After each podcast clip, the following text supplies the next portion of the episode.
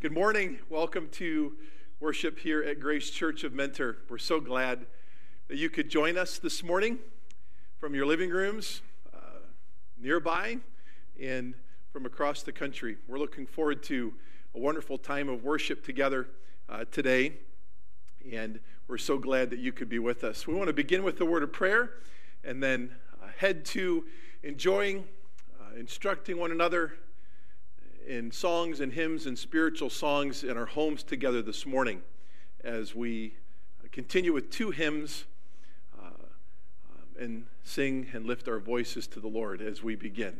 So, would you join me in prayer this morning? And we'll look forward to uh, rejoicing together in song. Father in heaven, we love you. Thank you so much for this opportunity to be together for worship. We ask, Lord, that your hand would be upon the preaching of your word this morning, uh, that you would lift up our hearts and instruct us as we sing together uh, your truth. I pray, Lord, for those who would even long to live stream this morning that don't have access to that. And some can't even call in and enjoy that. And some are just too weak to even try. I pray, Lord, that their hearts would be um, strengthened this morning in the inner man. We know, Lord, that you're able to renew them, even though they can't join us today. And we ask that you would do just that. As we continue forward, may everything that you hear and see as we worship from our homes together be acceptable in your sight, our strength and our Redeemer. In Christ's name we pray. Amen. All right, let's sing together this morning as we continue. Let's stand together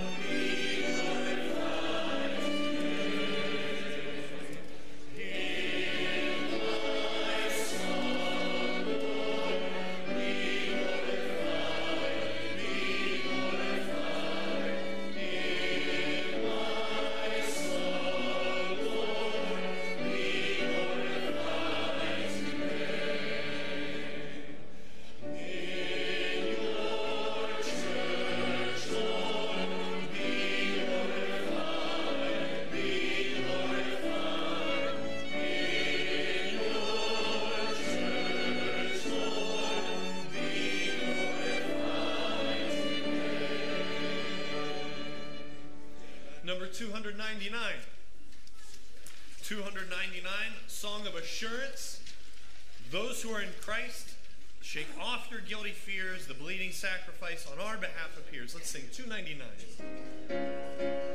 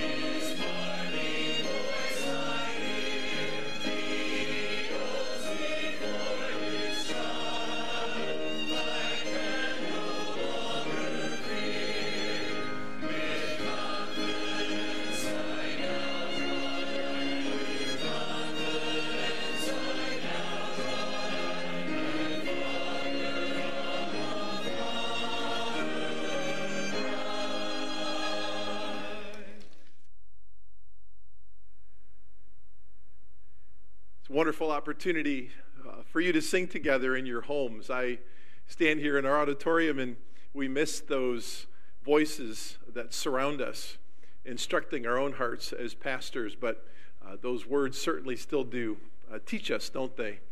And we're so thankful that in Christ our souls can arise and move forward, and we're so grateful for that. We have some special things in store for you this morning. Uh, in just a little bit, we're going to be having a testimony from our missionaries, the Camposes in Spain. They sent me this uh, video testimony uh, about two weeks into the outbreak there in Spain. And their particular part of Spain has been ravaged, ravaged by uh, COVID 19. Uh, I mean, really ravaged. And I just want you to be encouraged by what you hear from them. And I think what you'll be equally encouraged by, other than their words, is the disposition that they have. It's a very, very calm, spirit filled disposition uh, that I learned from as I watched the video. I have to admit, I watched the video three times. It was uh, so instrumental in my own life. I know you'll enjoy that, and we'll enjoy that together uh, just right after uh, our brief family time uh, here together. Uh, then, following that, we'll have a testimony and a children's ministry hello from Zach and Bethany Miley. and then we'll have a call to worship. We'll just have a song sung for us uh, by the Richards family, and that'll be our call to worship as we prepare our hearts to hear God's word uh, this morning. Uh, so, as we move on this morning, I just want to uh, let you know that if you are interested in becoming a member here at Grace Church of Mentor, uh, we are going to have and commence a membership class uh, before uh, we probably are able to begin convening again together as a church family. So if you would just text me, email me at Pastor Tim at gracechurchmentor.org, Pastor Tim at gracechurchmentor.org, we can have that membership class over Zoom. And let us know that you're interested. You can call the office and let any one of the pastors know that you're interested in becoming a member. We'll contact you and formalize a class time uh, together. Also, uh, I had the opportunity to have a, a, phone call with about 500 other pastors uh, this week, and it was a phone call that um, uh, involved um, some officials in Washington, D.C., and uh, they laid out for us uh, the opening of America again, gradually. And I think those are just federal guidelines that each state is going to take uh, based on the, um, the level of virus infection in their states and in their parts of their states. They're going to take those guidelines and apply them state to state. It was a really, really good meeting.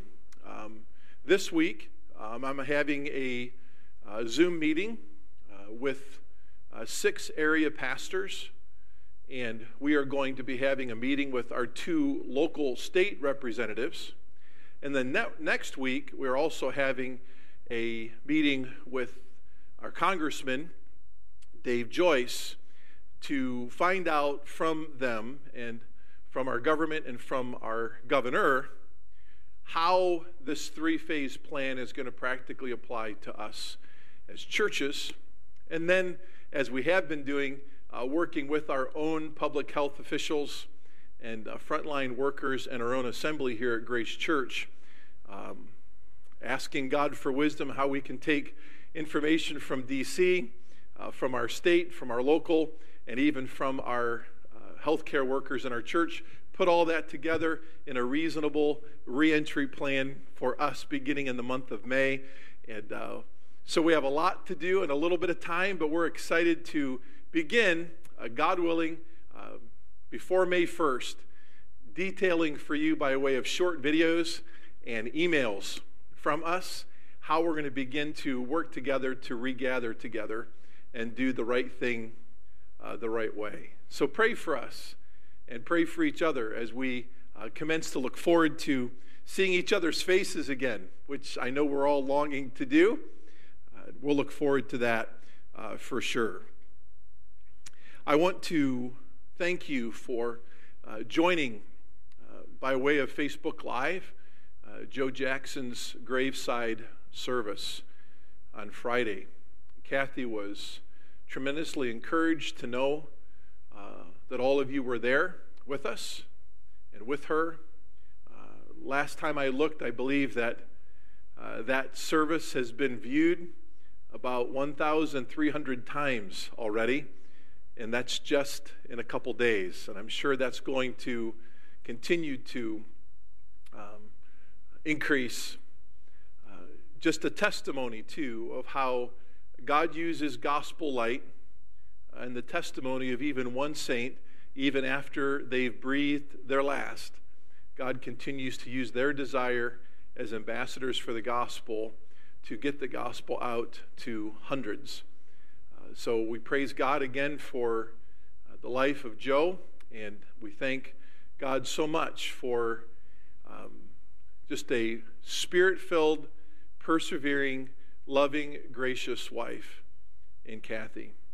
And um, they've been such a tremendous encouragement to us and example for us for decades to come. And uh, I just want to let the uh, Jackson family know, too, that we continue to pray for you. And it was wonderful to see you at the graveside. And please let us know if there's anything that we can do to spiritually encourage uh, you as well. Okay? We're going to move forward at this time and have an opportunity to hear from the Camposes from Spain. And this morning, um, Pastor Kent Hobie is going to be preaching God's word to you. I felt uh, during this time that uh, you should hear from all four of us as pastors.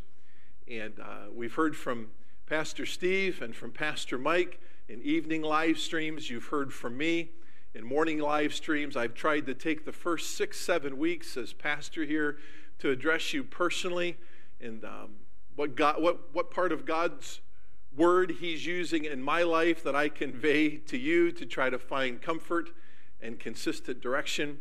And this morning, uh, Pastor Hobie uh, has a message God's laid on his heart from his word that I know will be a tremendous encouragement to your hearts as uh, uh his preaching uh, usually is for mine. All right? So, again, let's have a word of prayer and dedicate the preaching of God's word uh, to God, and then we'll hear from the Camposes. Let's pray together. Lord, we ask that you would undertake for Pastor Hobie this morning as he preaches your word. We pray, Lord, that all of us, as I'm sure uh, we're already prepared to hear it, if not, Lord, that our hearts would be prepared to hear from heaven, from your word. Man cannot live by bread alone, but by every word that proceeds out of the mouth of God. We know the Lord Jesus said in John 17 in his high priestly prayer that there's no other way for us to be sanctified other than by the agent of God's Word. We know the Apostle Paul said the same thing in Ephesians 5. We are washed and we're cleansed by that healing agent of the Word of God. And um, certainly, Lord, it is more precious to us, as the psalmist said in Psalm 19, than the finest gold and the purest honey. So take your word, Lord, and by your Spirit's help, make its truth significant to our hearts personally as we do everything we can to continue to persevere with joy uh, during this crisis. In Christ's name we pray. Amen. Again, let's hear from the Camposes at this time. I know your hearts are going to be tremendously encouraged. We'll have a word of testimony from the Mileys and some scripture reading possibly there. And uh, then we'll have the call to worship by the Richards, and Pastor Hobie will preach. Let's hear from Spain. Hello, dear people. Greetings Hi. from Spain. Hi from Spain. Um, many of you have asked about our situation in Spain and how we were doing. And we have thought that this will be a nice way to get in touch uh, in touch with you. As you know, the coronavirus situation is a really very bad situation. The government has called for a state of alarm and they are closing the borders with Spain and Portugal, and also ordering people to stay in their homes. Uh, at least at this point, by law, we cannot get out from our home for at least 15 days. Yes, this situation is very critical. Um, more than uh, 11,000 cases, and to this moment, 510 people have died. And it seems that this number will be growing up for at least 10 more days. Uh, we cannot leave our homes, and um, only for buying groceries and going to the pharmacy. But we can't see our families, our parents, our daughters. Mm, they are fine. They are doing fine, and everybody's trying to get ways to use their time mm, the best way as possible. Um, but yes, but sometimes the Lord gives us special things. Like we have a precious cherry tree that we can see from our window, uh, and all is in blossom. Um, it is a reminder of the care that God has upon nature and upon our lives. And every time that we open our window, we can see the white flowers there. Yeah. Also, is a time uh, to be at home. Everything has stopped.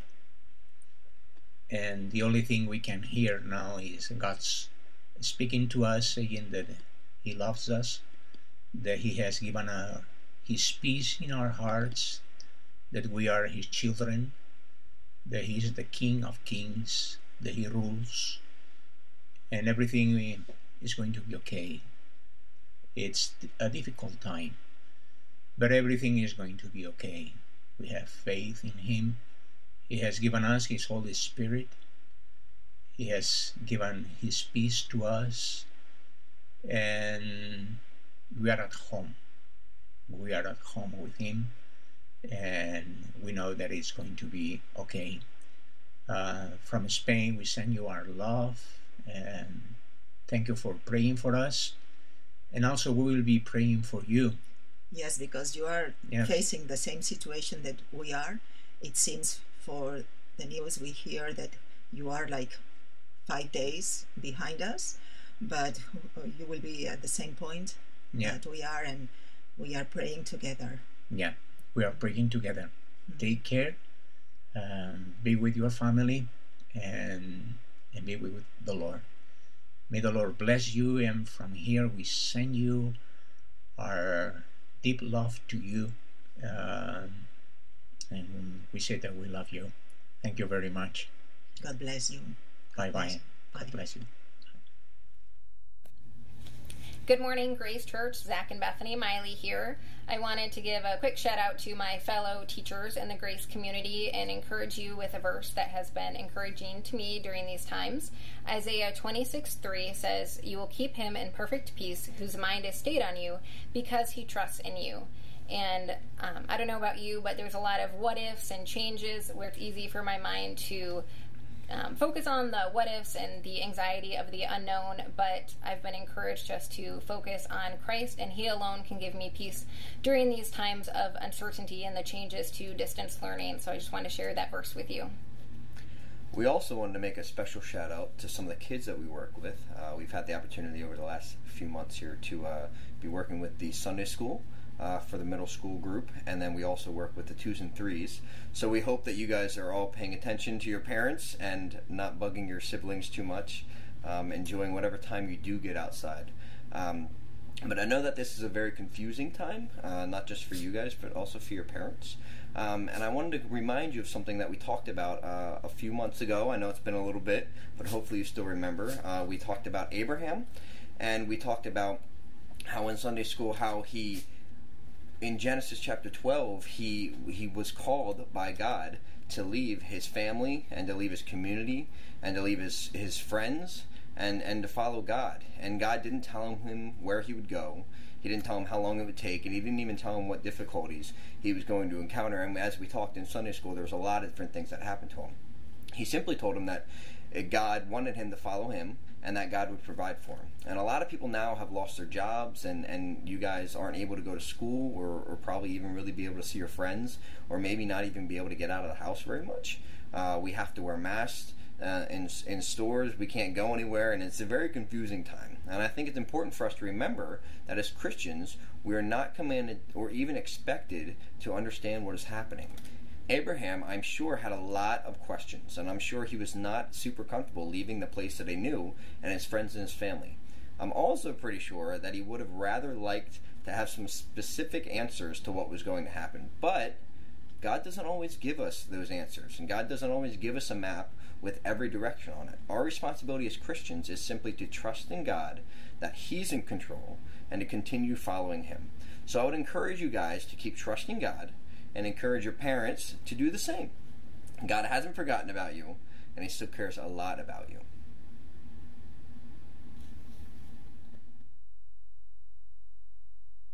Crown him with many crowns.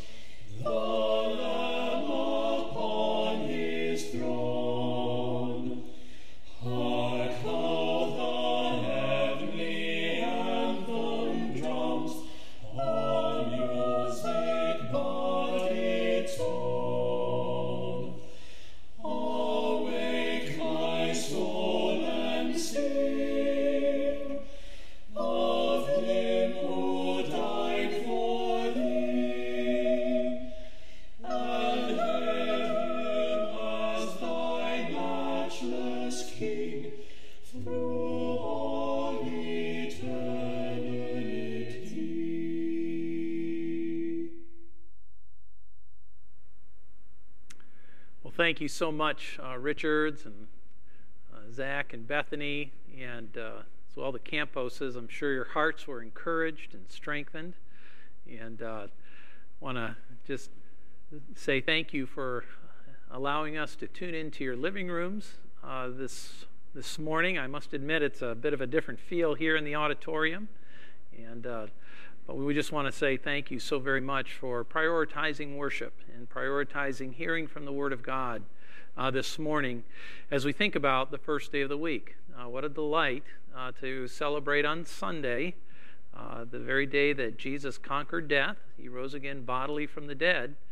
And uh, this is the thoughts that we want to have pulsating through our thinking, uh, specifically on the first day of the week. So I hope you're thinking about life I hope you're thinking about your living hope, your future, uh, that this isn't all there is, thankfully, uh, that there is uh, a rest to be won. We're thanking God that Joe Jackson has won his rest and he is at home in heaven. I'm sure he's sitting down with Bob Potter and maybe Ed Teskey and uh, Joy Potter and others uh, and just uh, kibitzing about their time here on earth and reflecting upon perseverance in the Lord and what Jesus had done in their life to get them through, and, and now they're home. They're, they're resting. And so thankful for those great thoughts. I hope you're thinking that way uh, this morning.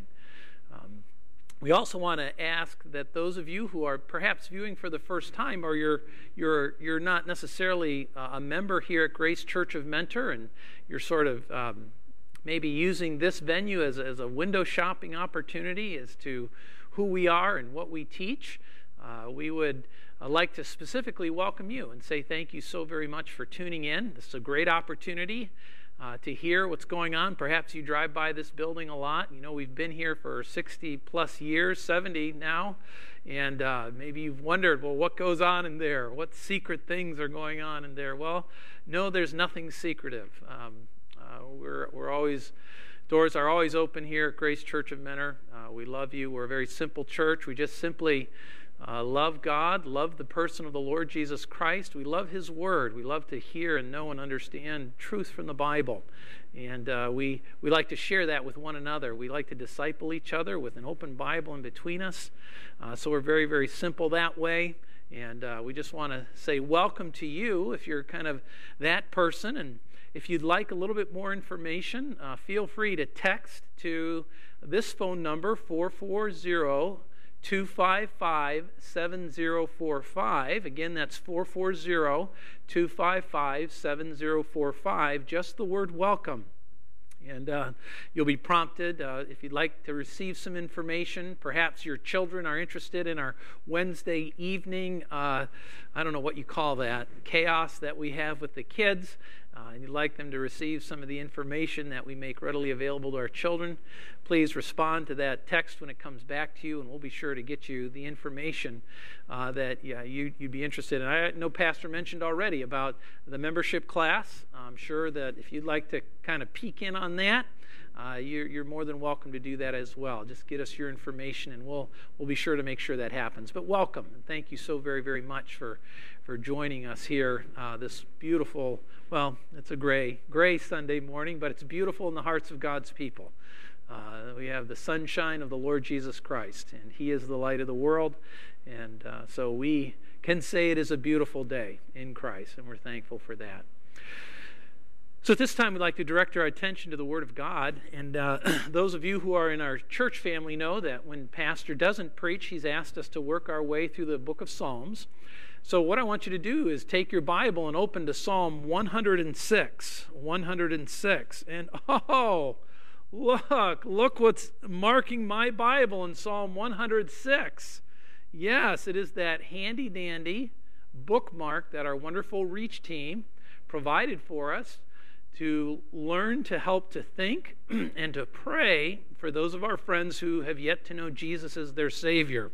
And so there it is. There's all kinds of wonderful, wonderful ideas there. And I bet we can add some of our own now that we've walked through this time. But I want to thank Pastor Mike and the, the Reach team for putting this together. And I trust that you're praying for people, for your friends, for your neighbors. Remember, the church uh, uh, is, uh, we're disciple making group. That's what we do. Uh, we're and uh, we'll see some of that distinction again this morning as we look at Psalm 106. Now, if you're like me, you look at a Psalm 106 and you say, oh my, that, that's, that's quite a large psalm. And um, uh, it, it's basically a history lesson we'll see here. But I'm just going to read uh, Psalm 106. We're just going to read the first, um, the first uh, five verses. And, and then we're going to jump to the uh, 44th verse. And we'll, now we're going to comment on the whole psalm, but, but we'll definitely just read these portions in our hearing. So we're going to uh, read Psalm uh, 1 through 5, and, and then we're going to jump all the way uh, to the end of the psalm. There's essentially just a, a, a history lesson in between these two, uh, these two bookends. So we'll read this and then we'll pray and ask the Lord for help, and then we'll see what He has for us here this morning. So, Psalm 106 Praise the Lord. Oh, give thanks to the Lord, for He is good, for His loving kindness is everlasting. Who can speak of the mighty deeds of the Lord or can show forth all His praise? How blessed are those who keep justice, who practice righteousness at all times. Remember me, O Lord, in your favor toward your people. Visit me with your salvation, that I may see the prosperity of your chosen ones, that I may rejoice in the gladness of your nation, that I may glory with your inheritance. And then we have the history lesson from the nation of Israel. And then jump all the way down to verse 44. Nevertheless, he looked upon their distress when he heard their cry. And he, that's the Lord Jehovah, he, he remembered his covenant for their sake and relented according to the greatness of his loving kindness. He also made them objects of compassion in the presence of all their captors. Save us, O Lord our God, and gather us from among the nations to give thanks to your holy name and glory in your praise. Blessed be the Lord, the God of Israel, from everlasting even to everlasting. And let all the people say, Amen. Praise the Lord. And with this, we close one of the major sections of the book of Psalms. Um, obviously, this is in the latter portion of the book of Psalms, and uh, many commentators divide the book of Psalm up, I believe, into five different portions. Uh, this is the end of book four, getting ready to go into book five. And one of the things that they've observed, and it's important for us as we enter into this psalm, is to understand that the book of Psalms starts very heavy in, in, in prayer and supplication. And we find a lot of the, the uh, we call the imprecatory psalms in the first portion.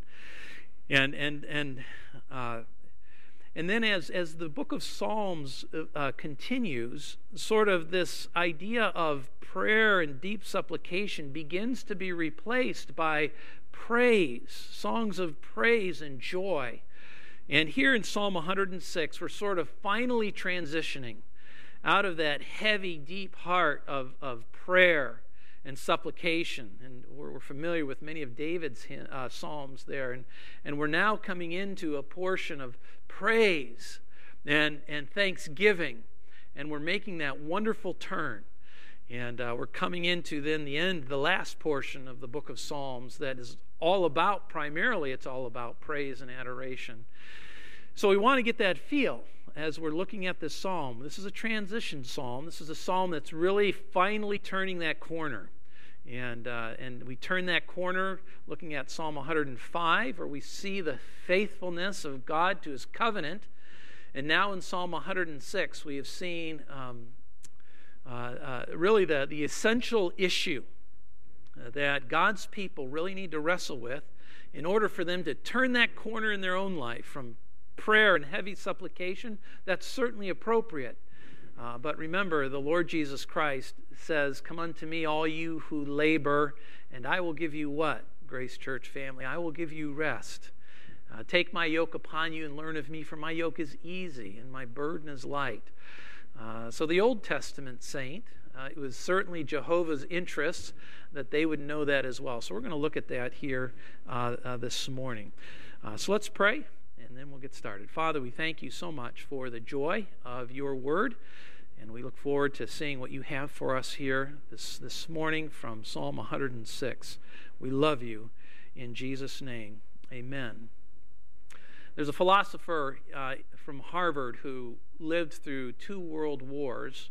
Uh, his name is George Santayana, and he's the one who's credited with that very familiar, very famous idea that those who cannot remember the past are condemned to repeat it. You can look up his name, and, and uh, he certainly he was a humanist philosopher, um, a, a, man who died without a whole lot of hope. Um, but uh, anyway, he, he observed by common grace this truth and this reality. And, and the psalmist in Psalm 106 apparently is a psalmist who is living in the consequences of Israel's historic uh, uh habit of misplacing their glory.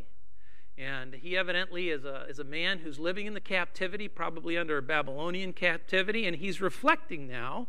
And he offers this song, this song that we're to reflect on and, and uh, to, to marvel at and to rejoice in.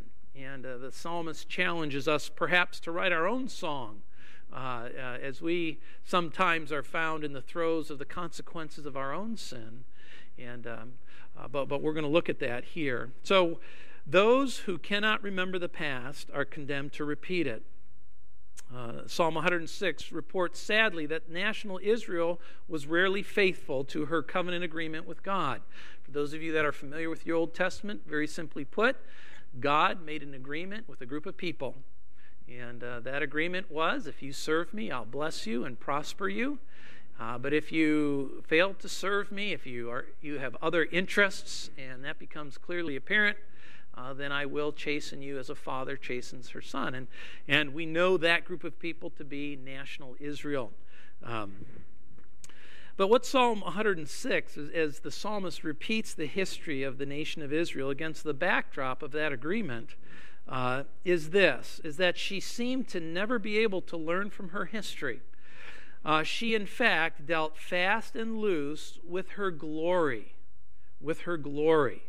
Um, you know, the word glory, uh, we're going to focus on that. We'll say a little bit more about that here in a minute. But we're familiar with the idea that God has glory. Passages like Exodus 16, chapter 24, and chapter 33, they're all passages that introduce us to God's glory through the lens of national Israel. You can look at those passages on your own. But a truth that you may not often think about is that you too have glory. You too have glory. Now, we need to understand that this glory is very different from God's glory. His glory is inherent and it's self referencing. He is the source of all glory in the universe, He's glory's source. It is a glory that is exclusively worthy of worship. Isaiah chapters 42 and uh, and then looking back at our verses 8 and 12 teach us that clearly. The glory that you and I have uh, is derivative, if I can use that word. It's not anything we have inherently, but it's something that's been bestowed upon us, and our task is to steward that. It's to steward it, it's derivative. And it's properly employed when uh, we take our glory and we orient it to and reference God. You know, the Bible teaches that both men and women can give glory. You can read that in Joshua 7 and 1 Samuel 6, in Jeremiah 13, and then all the way in the New Testament in Acts 12. They not only give glory, but men and women can glory in things. In 1 Chronicles 16, we see that same idea, and it's really unpacked throughout the rest of Scripture. The question for us this morning like it is for the nation of Israel, or was for the nation of Israel, is do we too play fast and loose with the stewardship of glory that God has given to us? Do we play fast and loose with it like the nation of Israel did? Now, in our passage, I want you to, to highlight uh, three specific verses. The word glory is used three times. I want you to see it in verse in verse number five. In verse number five, uh, we read these words at the end there that I may glory with your inheritance. So, verse number five, I want you to see it there. I want you to see it in verse number 20, where we read these tragic words. Thus they exchanged their glory. This is the nation of Israel. And then finally, in verse 47, where we sort of have the unraveling of where the psalmist currently was and, and the lessons to be learned. We have our word again, and glory in thy praise. So we have this glory with thine inherit with your inheritance, an exchange of glory, and then glorying in your praise. So this morning, we're going to look at this psalm through the lens of the idea of glory. The idea of the glory that certainly the nation of Israel possessed, and every man and woman possesses because they've been created in the image of God. And the, again, the question is are we stewarding well the glory that God has given us? That God has given us. Now, first we learn that your glory or glory that God has given us has God intended companions. God intended companions. Now, we've already read that. You see that the goal uh, for the psalmist is that I may glory with your inheritance with your inheritance. We, we take this, or this idea is developed in verses 1 through 5. The God intended companions for the psalmist were those who were God's inheritance, not just the nationally elect, the whole nation of Israel, although it was hoped that they too would be a part of God's personal election of them unto salvation. So, what this isn't just now the psalmist's interest on the other side within the consequences of the failure of the nation of Israel. He longed to be with those, certainly within the nation of Israel, but specifically with those who themselves had put their faith and trust in Jehovah alone. In our terms, we would say, who have put their faith and trust in Jesus alone. In Jesus alone.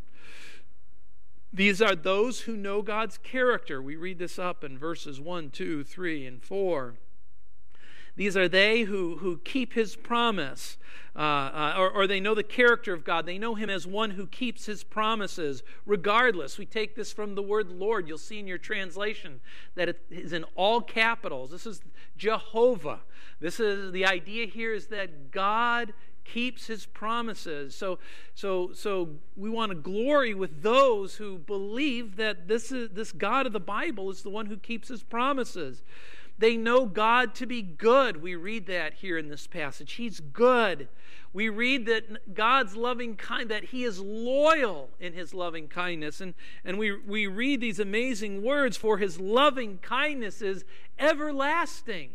His love is not, is not, um, uh, is not um, like your love and my love, where it's sort of up and down and, and sort of dependent. No, God's love is loyal, and it's loyal forever. This is an amazing uh, a group of people who, who believe this and trust this and understand by experience that this is the true and living God, the God of the Bible. Um, he's, he's faithful, everlasting. Uh, these are those who give thanks for that character. These are people who, who recognize that even more than the work of God is the very character of God that's worthy of, of, of my worship, of, of the investment of the glory that I have to give. Um, these are they uh, who speak for God with integrity. I really picked this up from verses 2 and 3, where, where the psalmist says, Who can speak? Who can show forth? And the ellipsis there, what's missing is who can properly do this? Who can, who can do this well? Who can do this? Who can do this? Well, it's those in verse 3 who become like God. There's something that's a part of their, their habit and practice all the time. And, and what this means is they're not perfect, that's not the point, but their, their lives have been so changed their lives have been so dominated by the God of heaven, and in our terminology, through the person of the Lord Jesus Christ, that, that they had, their lives can be characterized with this habit and practice. Uh, that they are righteous. They're righteous at all times. They're righteous at all times. These are those who properly direct their glory to what glorifies God that I may rejoice in the gladness of thy nation. At this time, the God of heaven rejoiced in national Israel, or at least in the, the ideal of the nation of Israel, and that I may glory with those people. Again, he says. So instead of glorying in something else, instead of glorying in his own personal and self centered interests, no, he, he longed to see the prosperity of the chosen ones uh, of God. He, he rejoiced when God's people rejoiced. Uh, and the glory enjoyed by God, who enjoys and defines uh, glory as His. So, so, in other words, he, he, he was encouraged and uplifted when God was encouraged and uplifted. You know, if I could use this as an illustration, you know, our name, our reputation, like glory, is a derivative characteristic. You know, you're born into a family, you have a family name. Uh, that family name has a reputation, and obviously it either needs to be embraced or certainly some need to be repaired. Obviously, we're not talking about the repaired kind in God. You know, parents often seek to remind children that bad company corrupt good, corrupts good morals. This is an attempt of parents to help children steward and maintain a good reputation. The book of Proverbs remind us that, reminds us that a good name is to be chosen rather than great riches. Um, so they want to preserve a good name. They want children to understand the value of a good name. They want them to place the glory, if you will, of that name and value it, put it in the right place, and value it correctly. Um, you know, when I was growing up um, in elementary school, really kind of late elementary school, there became a, a real clear path and divide uh, at Mentor Christian School. Uh, uh, even in Christian school, you know, as, as, as blessed as it was to attend, it became clear that there were those who weren't necessarily interested in serving or being interested in things of God and the Lord, and there were those who were. And it became very important at, at some critical times in life that choices would be correctly made, where identification would be made with that correct group of people and in doing that, uh, I believe that we were stewarding God's glory well. We were, we were pursuing and looking for people who valued and interest the things of God. So, can I ask you this? Who is it that you delight in being around? Can I say this too? Our glory is on the right path. That glory that, that we're to be stewarding, that comes from God, it's on the right path and is evidenced when we delight in those who are God's inheritance. Do you know who's God's inheritance? Do you know how to identify them? I hope you do, dear church, and I know you do. And many of you who are discipling back and forth are, are, are certainly pursuing that. God intends your glory to have a posse, if you will. He, he wants it to have an entourage. He doesn't want you, you don't have to do this alone. Uh, but you do have to identify yourself. You do, at times, have to bear the shame and the difficulty that comes along with identifying with the people of God. But here, the psalmist, as he's dealing with the consequences of the history of ill placed glory, he's remembering that, oh, I long to glory with your inheritance. I long to glory. Um, so the second thing we want to learn, well, the first thing we want to learn is, is glory has an entourage, a, a proper uh, a group. Uh, number two here, though, this morning, we want to see that your glory has tragic sinful habits. Um, or, or, or, what we do with our glory. We can maybe think of it this way: our glory, appar- or, or yeah, our glory apparatus um, can be uh, severely uh, broken. Um, uh, for those who haven't trusted God, haven't had that restoration, uh, or it can be it can need great maintenance by those who have put their faith and trust in Jesus. Now, the nation of Israel, uh, obviously, sadly, um, uh, had had sinful, tragic habits of misplacing their glory. You know, this next large section that, that takes us uh, really from verse 6 all the way uh, through verse 43 is really just the, the, the recitation of eight distinguishable sins, eight distinguishable um, habits that demonstrated that the nation of Israel was playing fast and loose with the glory that God had given them to steward.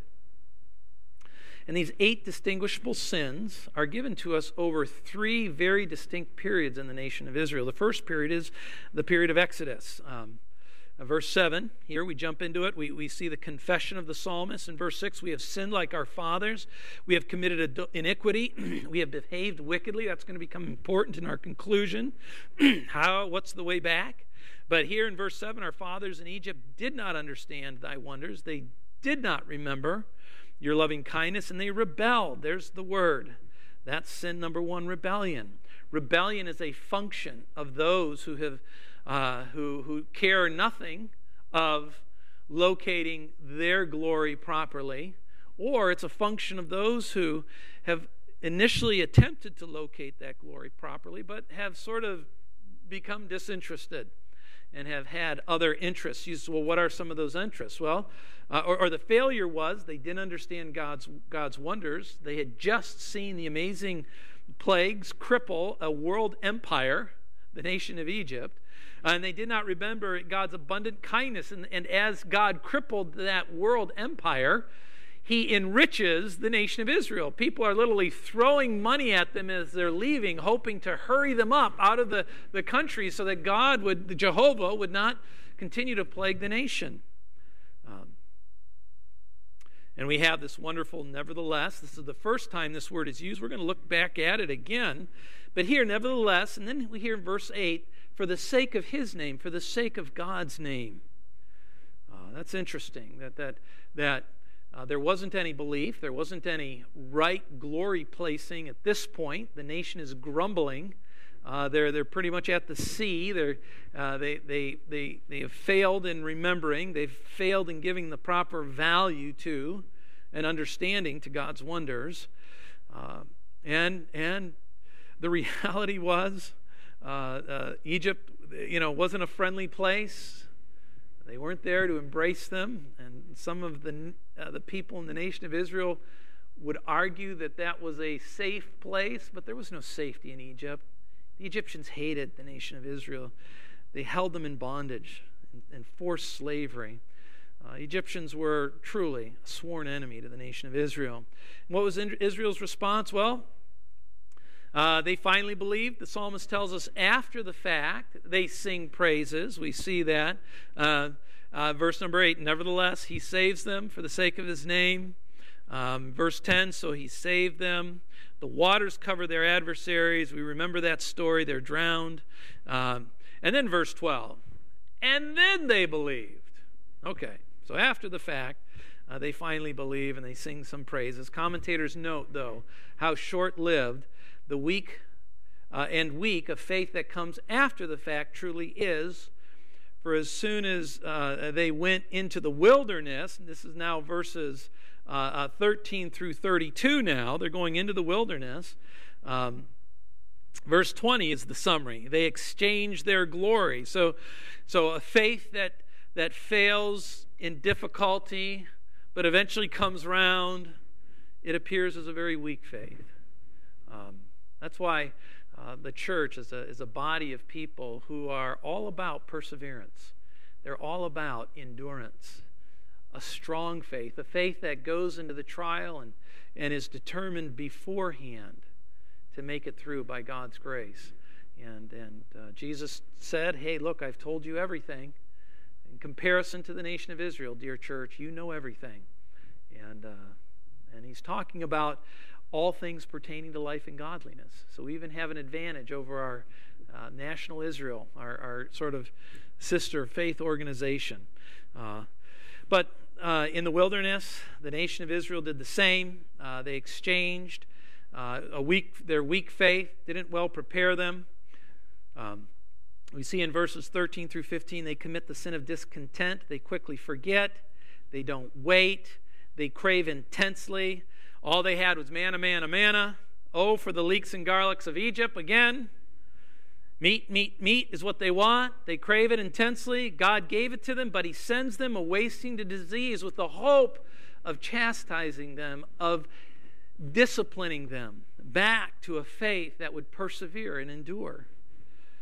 What is the Lord's concern in verses 13 through 15? Well, they had misplaced their glory. Their glory was their belly in verses 13 through 15. In verses 16 to 18, they became envious of Moses' leadership and Aaron's leadership.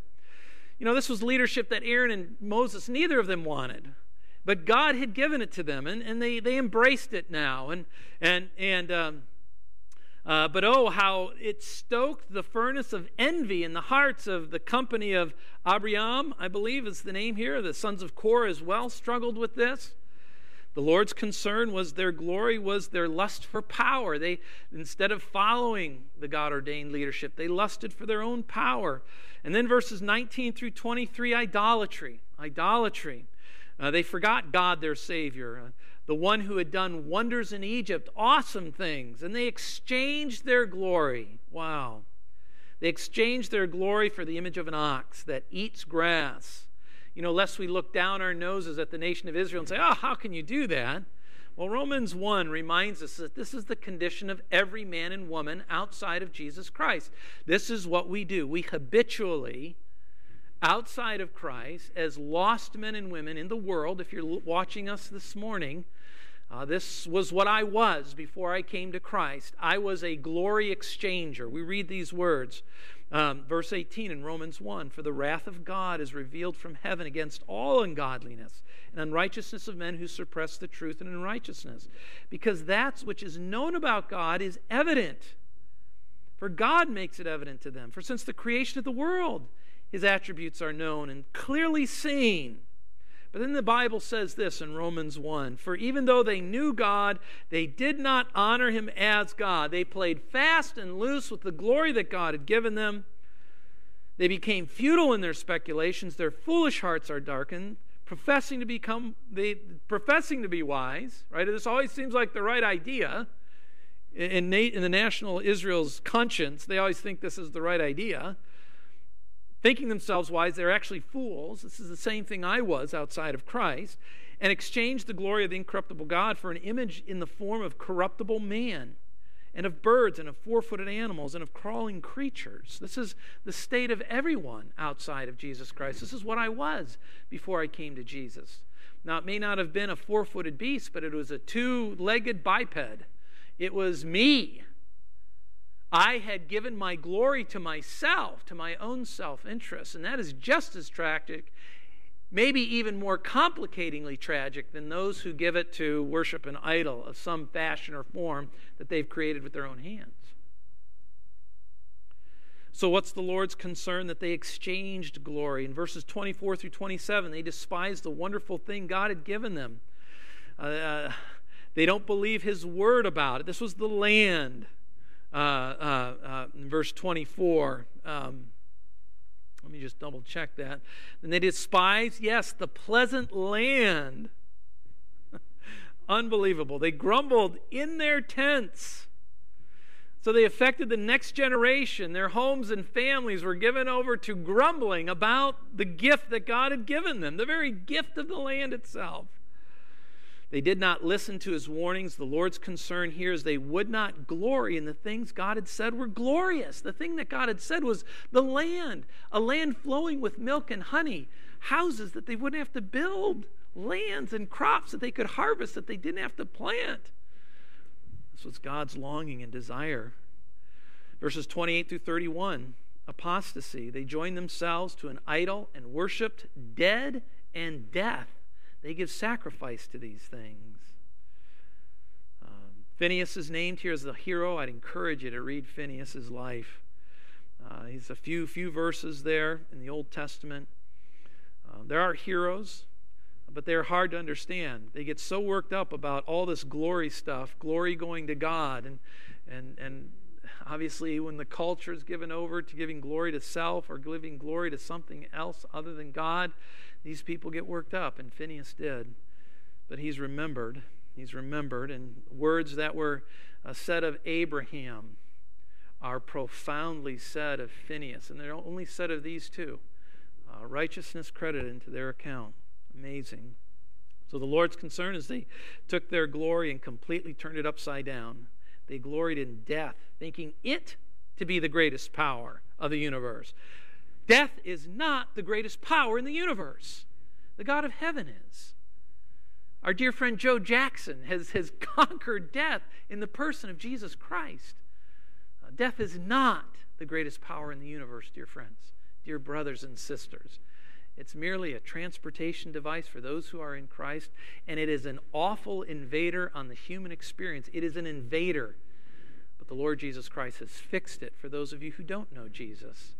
And uh, to be absent from the body can be assuredly present with the Lord if you so desire that.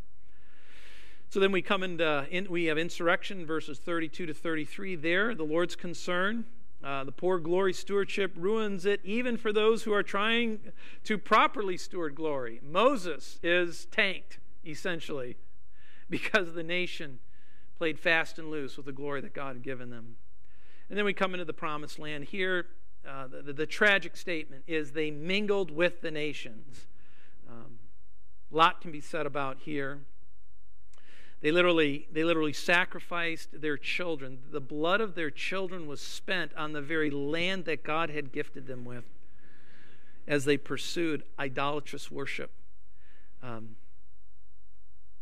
uh, you know, the land was God's gift to the nation. It was to be kept pure and pristine. He wanted only righteous things to be done on this land. He wanted justice and equity on this land. He longed for a place of rest and prosperity on this land. He despised the terrorization of the citizenry, of those under horrific totalitarian control, all energized demonically by these idols.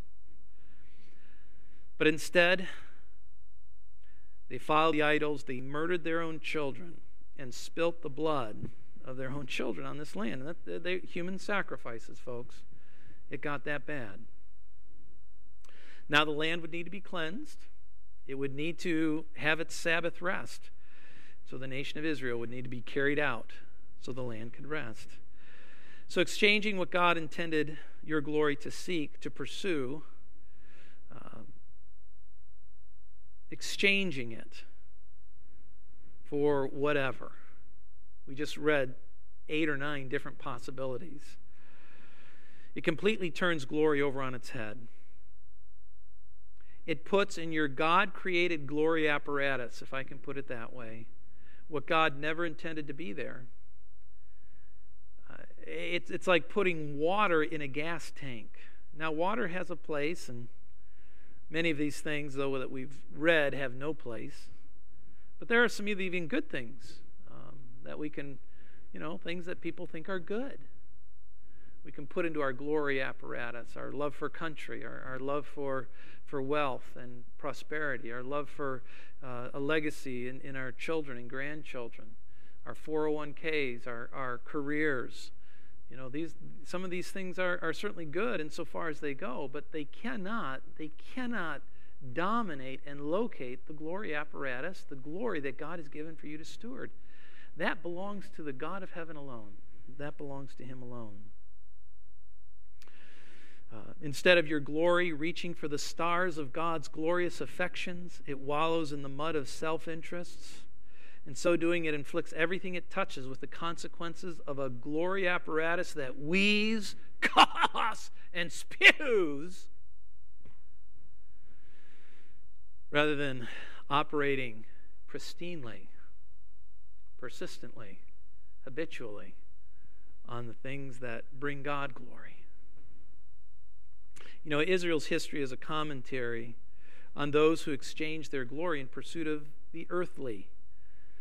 I want to be like this world with all her temporal interests kind of person. These choices have real consequences, and happily, it is never too late to do right, as our pastor reminds us. In verses 44 through 48, we have this wonderful nevertheless.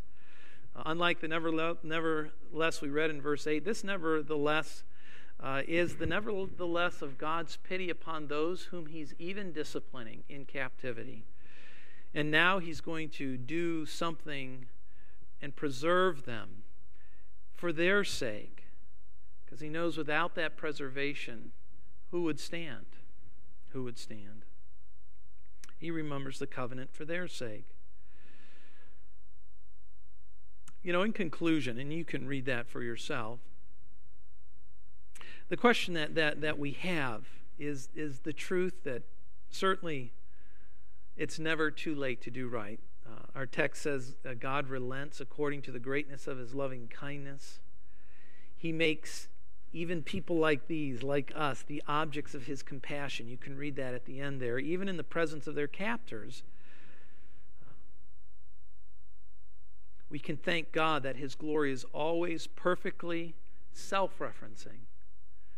So even when he's disciplining us, he doesn't glory in disciplining us and just pushing our face into the ground. No, he references himself again, and he finds there the possibility of mercy and love. And, and for those of you who are visiting us for the first time as we've recounted the history of the nation of Israel and misplaced glory, just know that God, as he deals in this time of truth, He's given us the New Testament. He tells you the truth about who you are. He tells you that you are a sinner, that apart from the substitutionary work of the Lord Jesus Christ, his Son, you have no hope of fixing your glory apparatus. And you will continue to live a life that may be enjoyable for a season, but one day will be held to account. Jesus' perfect life has accrued all the righteousness you'll ever need to live in the presence of God, and his death has satisfied God's wrath for your sin. Pastor talks about the idea of we're broken. And what's broken about us is our glorying apparatus. And we put it in all the wrong places. But Jesus can fix that, and he can restore that. And so we would invite you to put your faith and trust in Jesus alone, to, to read the Gospel of John, to understand who Jesus is and to simply receive him by faith. There's no religion, there's no work. It's just simply a gift. The gift of faith and repentance are being offered to you right now. Don't spurn those gifts. Receive them. Put your faith in Jesus alone for your eternal destiny and repent of your sin and make Jesus the boss, if I can put that it that way, of your life today. Put him on the throne of your glorying apparatus. And I guarantee you will enjoy the life that Jesus desires for you to enjoy. You will know that, that rest and peace, and that, yes, He's going to lay a burden on you of obedience to His word. Uh, but that burden is going to be light, and we're so thankful for that. Believer, how about you? You know, you, you've got to maintenance that glory apparatus. And uh, hopefully, this morning has given you some things to think about. You know, the, the, what, what really belongs at the center of that glorying apparatus is the affections of God. You know, learning to love what God loves, learning to pursue the holiness that God longs for us to pursue, and, and not being frustrated by the process. Certainly we sin. Certainly we have an advocate in the Lord Jesus Christ. But, folks, uh, the hunger and the thirst is to fellowship with the God of heaven through Jesus. And that fellowship grows more sweet as we become more and more like Jesus, more and more like God through the power of the Holy Spirit as He helps us to understand His Word. So may the Lord bless us as we work hard at maintaining that glorying apparatus that we have, that we wouldn't play fast and loose with it, but we'll give it to God uh, we'll pursue the values that He pursues. The Lord bless you. Thank you so much again for allowing us into your living room. And uh, with this, we'll conclude, and uh, we look forward to seeing you back tonight. Uh, Lord bless you. Have a great afternoon.